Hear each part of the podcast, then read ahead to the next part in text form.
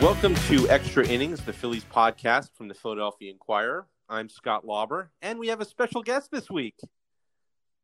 Look who's back. Is that what I am? I'm a, I'm a special guest now. a special guest host. Look who's back. Matt Breen is back. Welcome back. Glad to be back. Thank you, Scott. Bob Brookover's on vacation. One of these days, the three of us will get back together. But uh, hey, is he on paternity leave or vacation? Oh, good question. Send him a text. Ask him that. um, but guess what? Too baseball's back, Matt. They they were just waiting for you to get back. Uh, that was all it took to make to to get this thing hammered out. I have to say, I planned it out perfectly. I left, and then once six weeks later, I come back, and, and you missed are. you missed a ginormously ugly labor war in between. So look, yeah, I missed absolutely nothing. No, you didn't miss anything. But yeah, baseball's back. It's going to be a 60 game season, regional schedule. So that means a lot of NL East and AL East uh, for the Phillies. Uh, and we'll see how far they can go because hanging over all of this is the coronavirus, which hasn't gone away, still here, just like it was back in March when spring training uh, got postponed. And it's back in full force, if it ever was not, uh, peaking in states that uh, hadn't had their peak yet, and so we'll see how far baseball can get. Matt, what what I I guess kind of as we're uh, almost we're about a week away from the start of spring training part two. Um, you know, you, what what are your sort of overriding thoughts on you know what we're about to witness uh, as baseball returns? Yeah, in a like a perfect world, I love a, a 60 game season. I think it'll be fun to watch. Um, but you know, you read that 101 page yeah. manual. I read it, and there's just there's so much that has to go right for this to work, and I'm not confident that it's going to happen. I'm, I'm happy to have baseball back. Trust me, I'm excited to get down to the ballpark, excited to you know do our jobs, but and excited to watch baseball. But I, I just it just really dampened my enthusiasm when I combed through that manual and I saw that so much has to go right for this to work, and uh, it's going to be interesting to see. I just I I'm, I do not have high expectations for it. Yeah, I um I read the manual, and one of the things I read the 67 page manual when when that one came out. Uh, the final version is 101 pages. I thought that the uh, I thought that some of the measures in the 67 page manual were pretty severe uh, when you talk about players not being allowed to leave the hotel on the road except to go to the ballpark or shower at the ballpark and whatnot. But you know, in reading it, I was just I sort of came away thinking, you know, spare me, and I'm going to write this um, in the in the paper this weekend. You know, spare me all the talk of like an asterisk next to whoever wins the World Series this year, because in a lot of ways. Um, whoever wins the World Series this year will have gone through more than most teams go through in the course of a normal year. Not only are you going to have to defeat your competition, but you got to beat the virus. And um, you know, it's going to take a lot of discipline on the part of a lot of these teams to to get through it and to get through it intact. How does that team celebrate the World Series? Wow. No high fives, no hugging. No, uh, I, I assume no champagne. Uh, yeah, I don't know. They just wave to each other and maybe send a text, send a GIF. Sound like a funny GIF in their text they, message. They all I, just jump up and down six feet apart from yeah. each other. uh, maybe in the outfield, maybe they all run out to the outfield, jump up and down. I, I hadn't even thought of that. My thought went immediately to how awkward is the trophy presentation going to be when when Rob Manfred has to, you know, hand the, the trophy to a bunch of players who pretty much, you know, can't stand him. Uh, that's going to be must see television yeah, eh, the, this whole thing is just going to be so strange, and I'm I'm just curious to watch and to see what happens. We're going to have you know a lot a lot to talk about, but baseball wise, the schedule. Uh, we, we went through like so many iterations of these schedules over the last few months of what it could be. Now we actually do know who they're going to play. And, you know, you covered the AL East for a long time what is what kind of test is, is this going to be for them you think? I mean it's a tough schedule. Yeah it, it's a brutal schedule. Um, you know i was looking at it yesterday and um, trying to break it down. You know i think you'd rather be in the central division of either league um, than in the east or west uh, but especially the east. I mean we know what the nl east is like. Uh, we know that the reigning World Series champion plays in the NL East, and the Braves, who are two-time, you know, defending division champs, 90-plus wins the last two years, they're in the NL East. We know the Mets uh, and the talent that they have on their roster, um, but you know, now you factor in, and and and you always play those teams a lot, but now it's 40 games against those four teams. That's two thirds of your schedule. Uh, usually it's about 35% of your schedule. So now it's two thirds. And then the final third is going to be against the AL East. We don't know exactly yet how the breakdown will go, uh, number of games versus each team. But you know, you look at the teams in that division, and the Yankees won 100 and what three games last year before they signed Gerrit Cole. The Rays are always good, and they're really deep. Um, depth is going to be so critical this year, not just because of the coronavirus, but because of some of the injuries that might spike because we've had this weird hiatus between spring trainings and a very rushed ramp up to the season. The Rays are loaded with pitching, always have been. Uh, and then the Red Sox, who are, uh, you know, not what they were in 2018, but still not a pushover either. And and I'll tell you what, the Toronto Blue Jays are a team that's up and coming as well. You look at some of the young talent on that team uh, they are not going to be an easy team to beat. So, and in a short season with a lot of young guys, they might think, hey, we have as much a shot at this as anybody else does. So, you know, yeah, you're going to have the Marlins who gave the Phillies fits last year, and you're going to have the Orioles who are just dreadful. But, you know, if you're in the Central, you've got the Royals, the Tigers, and the Pirates who are all bad, and a very flat group at the top. Um, especially in the NL. I think the Cardinals, the Cubs, the Brewers, the Reds, they're all, you know, okay, good, you know, good teams. You don't have a dominant team in that group.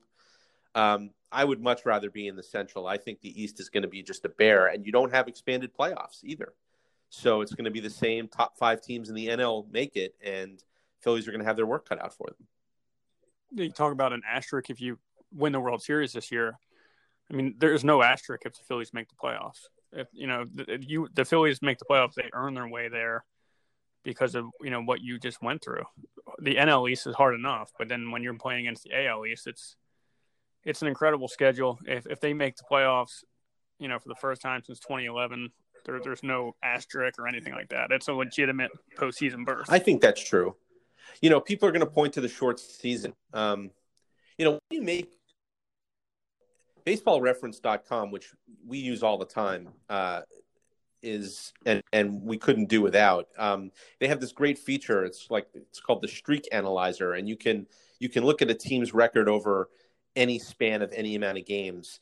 I just looked at games one through sixty, and it's probably not the most scientific way to look at it because I guess I guess you could look at you know you could look at any sixty game stretch during the course of the season and and and say it's representative of 60 games. But I went one through 60, and you know, it was something like 72.5 percent of the teams that wound up making the playoffs over 162 games still would have made it, and that goes back to 2013 when they first went to this 10 team format. You know, I didn't expect the number to be that high. You know, I thought you'd have more fluky outcomes, but yeah, it's actually.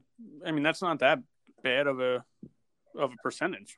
It's not. It, Almost three quarters of the teams, the, the right teams, ended up making it after 60 games.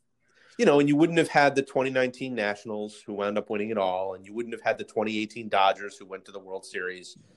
But, you know, for the most part, you know, the good teams were the good teams, um, 60 games in. And you would have had some flukes too, like last year's Phillies would have made the playoffs after 60 games. And you'll have some flukes now. I mean, some teams are just going to start strong and uh, and and you know and ride that right into the postseason. But I don't. I don't. My argument is that you like in a normal season, the first sixty games, you have games that are played in like freezing cold temperatures in April. You know, just when like True. there's just not the the passion might might not be there. The day to day, it's kind of like you're just getting through the lulls of the early part of the season but now you're throwing yourself into the end of a pennant race. So I, think that the the cream is going to rise, and maybe and you, yeah, you're going to have the right teams make it because every game is going to be you know intense as all hell. It's there's no not you're going to be just going through the motions early in the season. Yeah, you know, you're right about weather early in the season playing a factor in the first 60 games. Uh, you know, maybe maybe the more maybe the better way I should have done it was to look at like games, um, you know, 80 to 140 or something like that. You know, you know that that kind of in yeah, the middle. I think you did it the right but way. then but then you're talking about teams that have had 80 games. You know, to kind of find their footing. Um, and teams that lose guys to injuries and trade. I, I, think the way you looked at it was the best way you can do it. Well, you know, I just think that teams are going to have these this three week ramp up, and then they're going to have to hit the ground running, and you know, we'll see how that goes. Um, you know, as I said, I think for some teams, you know, you start out start out two and eight, and you're not going to recover from that in a 60 game season. So. Uh, it's going to be so important to just get out of the gate strong. Maybe the Phillies get who knows? Maybe they get the Marlins and, and Orioles right out of the gate, and you know they can they can start off hot. But um, you know it's going to be so critical, I think, to to have that happen. And also, you just sort of think about how the season might might unfold. You know, if we're going to have a spike in injuries, if we're going to have COVID cases that take players off the field, you know, maybe those first ten or fifteen games are when you have your best chance to have your your full team there. And if you can, you know, get off to that good start, maybe you could weather um, whatever might be coming your way later on. That's true. And it, we talk about we, we don't know what the roster is going to look like yet, but it'll be 30 players on opening day. Are Spencer Howard and Alec Bohm both on that roster? They should be. I mean, you wrote about this the other day, and and I mean, we're talking about how important it is to get off to a good start, and more important than ever, maybe to get off to a good start. Don't you want your 30 best players there? And I think it's it's hard to argue, even though neither of them have done a single thing in the major leagues yet in their careers. It's hard to argue that if you were listing uh, one through 30, the Phillies' best players, that both of them are not on that list. So I would do everything I could, and I know there are going to be service time uh, issues related to this? Do you want to start their clock or do you want to preserve an extra year? How badly do you want to win this year? I mean, I think that's the question you have to ask yourself. And um, you know, I, I, think if you if you if you want to win and if you believe that uh, Major League Baseball is going to be able to get through this season and get to the playoffs, they have to be on your opening day roster. And also, they're both going to be 24, you know, in by, by August. So I, I don't understand why you're manipulating like a, the service time of a 24 year old. No, it, you know, don't this is when you want him. I agree. When he's 24, you don't like you're okay. You bought an extra year when he's 30 or 31. Great job. Right. You, you, you're you're wasting the prime of his life because you don't want to have him on your roster. And if if I remember correctly, this was it's time to win, right? Yeah. So if it's time to win and these guys aren't on your roster, that's just another huge problem with baseball. That you you have a 60 game schedule, it's all out sprint, and if your two top prospects who are major league ready at positions of need aren't on the team because you want to manipulate their service time, then you know add that to the list. That's a really interesting um, facet to this whole thing. Um, I'm sure if Joe Girardi were told hey, we're going to put, we're going to activate, you know, we're going to put Alec Bohm and Spencer Howard on the 40 man roster. You're going to have them on opening day. I'm sure he's not going to object to that because I know he knows how talented they are. And I know he believes that they can both help his, his club. But you have a general manager um, in Matt Klentak who, you know, I, I don't think it's fair to say like if the Phillies don't make the playoffs in this shortened season, he's going to lose his job because there are going to be so many factors that could contribute to why they might not make it. Um, but you know, he's the one who said it's time to win. We we were talking about back in February when the world was different that he, was on the hot seat. That if they didn't make the playoffs, he was probably not going to be around um, beyond this year. So let's operate under that way of thinking. He would have uh, he would have no um, he would have no reason to be thinking of, you know about service time in six years, uh, he should want to win now as well. So, um, yeah. if the general manager feels any urgency, uh, the manager's not going to object, I'm sure, to having guys like that. Uh, then I, I think they should be here. And, and let's be clear, I think they both have roles to play from day one. Uh, with DH, Alec Bohm can get a lot of at bats this season. Uh, Spencer Howard, uh, throw out the concerns about his his workload. It's a 60 game season. If he's in the rotation, he makes 12 starts. Uh, if he averages five innings a start, that's 60 innings. Um, you know, that's well within his capacity to do. So, uh, you know, and I, I, was talking to Bryan Price. This was a few weeks ago, and we were talking about how to get, you know, how, how his what his advice has been to pitchers for how to stay ready and get ready, and and he sort of turned it around um, into a way of thinking that I hadn't been in yet. He said, like, I'm no longer concerned about these guys working too hard this year. I'm more concerned about them not working enough this year so that when 2021 rolls around, they're ready to go. And a guy like Spencer Howard is absolutely in that group that you'd worry about because now he goes from throwing 99 innings a year ago to however many he can throw in this in this shortened season you know he's going to have a very very small load of, of of innings going into 2021 and you want him to be ready in 2021 so i think there's a many reasons to get him out there from day one. That's a great point. You, you manipulate his service time. Now he ends up throwing 50 innings yeah in 2020 if and that. then 2021 he's he's you know you, you're you're capping him at 100 again and you're, you're chasing that forever you're chasing your tail so I'm going to make a guarantee my prediction here. I think the Phillies do the right thing, and both of these guys are on the roster when the season starts. I hope so. I mean, number one, I'd like to watch them play. Um, Same. You know, I think the season's more exciting if you have those two guys on the roster from day one. And number two, I just think they they help the Phillies. They give them a better chance to win, and uh, you know, I, I, think that they can both help. Um, you know, in a normal year, uh, July uh, 27th or whatever it is, the season's going to start, uh, 24th, whatever it's going to be. Um, we, you would have hoped that both of them would have been in the big leagues by now. So why not just do it? You know, roll them out there, let them go. You know, I think it's the year to do that. Um, interesting um, thing that comes up on Friday. Uh, yes. Rosters, rosters will or uh, there will no longer be a freeze on transactions, which means that in theory. Are they thawing out right now? What's that? Are they thawing out now? Or they they are, they're, they're, they, they've taken them out. They're on the counter. They're defrosting. okay. About to throw them back on the grill. They are. Uh, they so in theory, then the Phillies could pick up negotiations with JT Real Realmuto. Uh, do we think that's going to happen? I'm sure there will be uh, contact made because because I think you, you need to, but I, I don't see why like the Phillies would rush into a contract with him because like three months ago in spring training, J, the argument was well, Realmuto can wait to free agency because he's going to have all these suitors and he's going to be able to drive up the price when he gets to free agency. But now the Phillies can just wait. They don't know what, what the price is because the price is way different than it would have been last year. Like if JT Realmuto was a free agent after the 19 season, I think he would make a lot more money than he would after the 20 season because of the pandemic.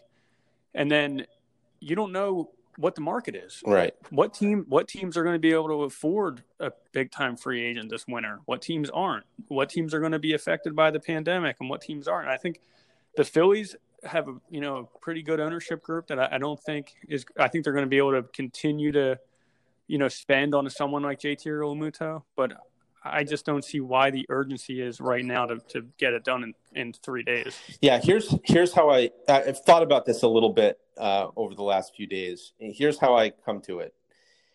Um, before COVID nineteen, before the coronavirus, we we all know what the price of gas was, right? generally speaking, you know what it would cost to fill fill your gas tank. Well, since coronavirus, no one's been driving as much, so the price of gas has gone way, way down. so if you drive into the gas station and they want to sell you gas at the pre-coronavirus prices, why would you pay that? I mean, eventually the gas the price of gas will probably go up again, but it's not going up anytime soon. And so if you're the Phillies, like you know the numbers that JT was looking at going into this the year he he was thinking about the Goldschmidt contract and um, and the and the uh, and the Joe Mauer contract, which was a record for catchers, and those were numbers he had his sights set on. And if you were the Phillies, you were probably like, okay, look, we're probably going to have to get to that that level at some point.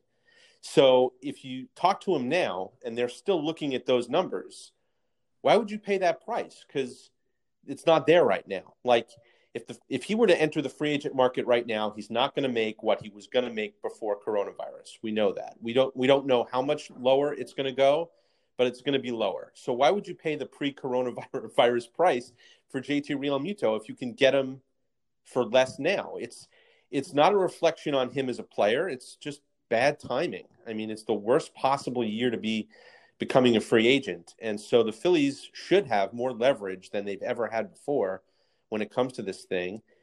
If they, you know, and worst comes to worst, you let them get into free agency. And if it turns out that the price of gas has gone back up, you pay the price, you know. So I put it this way it's not going to go up any more than the numbers exactly. he was looking at before. So that's kind of how I look at it. I mean, I agree with you. I think they'll make contact. I think that they'll, um, you know, they'll have conversations. But you know, if either side has a reason to get it done, it's JT's side, not the Phillies side. Yep, and which is funny, just that you know how much has changed in a few months, where JT was, you know, the one that would wait, be willing to wait. But now, if I'm JT or Realmuto, I don't know. You don't know what the market's going to look like this winter. You you might just want to take the offer if if there is an offer and just t- take it now and get it over with. Right, and the Phillies are bidding it only against themselves at this point yep. anyway. So, you know, if you if you were going to get to the Goldschmidt uh, Mauer figures, you weren't going to get there most likely until after the season anyway. So, you're certainly not going to go there now. Um, and you know, I mean, you kind of got to let the market unfold and set itself before you know. I mean, I have no idea, um, you know, if Mookie Betts was going to make close to $400 million before this, I don't know what he's going to make now. I don't know what JT was going to make before, and I certainly don't know, you know, what the free agent market's going to bear now. So, I mean, I think it's probably a wait and see at this point. And and if I had to handicap it, I'd put the odds of them making a deal being pretty low, unless JT wants to just take what he can get. And let's let's wrap this up. We did get a question today on Twitter. It wasn't just a question. It wasn't a question for the podcast, but once I read it, I was like, you know what? We're recording a podcast today. I think it's always a great question. Um, talked. I wrote about the Phillies bullpen this morning, and somebody responded. His name's Crim, C R Y M. I don't know if that's a last name or if that's just like an acronym. And you know, talking about the bullpen and what pitcher that has never thrown a pitch in Major League Baseball do you think will have the biggest impact this year for the Phillies? On the bullpen, right? On the bullpen, right. and, and my yeah. So I, I left, and maybe Spencer Howard's pitching in the bullpen, but I think it's keep it to pitchers that you ex, that are like are going to be in the bullpen, not right. not Spencer Howard who might be piggybacking or something like that. And I might just gut I went Damon Jones just because of how much positivity there was about Damon Jones going back to last year. It seems like he's the name that always comes up, and I think he's ready. And I think he he has a chance. There's going to be expanded bullpen with this 30 man roster, so I think he'll be on the opening day roster. And uh, you know, I just think that kid has high strikeout numbers in AAA. Just I mean, in the minor leagues, just like a lot of these guys do, and he's left-handed. That helps, and that that's who off the top of my head, that's who I came up with. I think that I think that's the answer. I mean, what's the story that that Tommy Hunter tells? Right, that um, he went down. Uh, that's right. To, I guess it was Lehigh, or or I think it was Lehigh Valley last year for a rehab uh, appearance, and uh, he saw Damon Jones warming up in the bullpen, and he said, "Dude, that looks exactly like Andrew Miller." And you know, from the left side, big, tall, thin. Um, you know throws across his body a little bit. You can sort of see where, where he was coming from there. And uh, when I, I asked Damon Jones about it back in, I think, January, God, that feels like forever ago. And, and he said, you know, yeah, you know, he remembers Hunter saying that. And obviously it was really flattering. And, and you could sort of see how, um, how he would project like that. Uh, I'm I'm going to throw out another name. I think Connor Brogdon has a chance to to throw some um, meaningful innings this year for the Phillies. Uh, again, a guy with like big, big, strikeout numbers, and you know, not as much chatter uh, in spring training about him as there was about Damon Jones, uh, who Joe Girardi mentioned a few times. But um, Brogdon was a guy. I mean, Nick Pivetta gave him some credit for for helping him or for for um, kind of showing him. I believe it was the changeup, um, a little bit more um, about you know how he gripped his and whatnot. And uh, he's a kid who has some ability, as you said, expanded bullpens. Um, there are going to be a lot of even if he's even if he's not on the roster when it starts, he's going to be on it at some point this year. So, you know, that's a guy whose name I would keep in the back of my mind because I think he's going to have something to say at some point this year. And that's the thing, how important the bullpen is. I think you're going to find if it's a successful bullpen, I think it's going to be because of Connor Brogdon, Damon Jones, and names like that that make their debuts this year and, and really latch on. I agree with that, and and you're gonna you know you're gonna see, um, you're gonna see that. I mean, I think I really do believe that you're going to see the teams that are the deepest, especially in pitching, um, really do do as well do do the best this year because it's going to all be all be about plugging you know plug and play. It's sort of like well so and so went down for whatever reason whether it was an injury whether it was coronavirus and he has to be quarantined for a week or two. Um, you know you're going to have guys going down a lot. Um, and so it's going to be about hey who can we plug into that spot and and really um, maybe not lose as much, you know, not lose as much with that guy as we would with with you know another organization that doesn't have that depth. I really don't know if the Phillies have enough. I don't. I I'm skeptical of their pitching depth. I was skeptical of it going into a normal season, so I'm certainly skeptical of it now. Uh, but you know, I also don't know what everyone else has. Um, you know how top heavy their rosters are. So it'll be interesting to see. We're going to see names and hear names that that we we didn't expect uh, faster than faster than um, we could have imagined.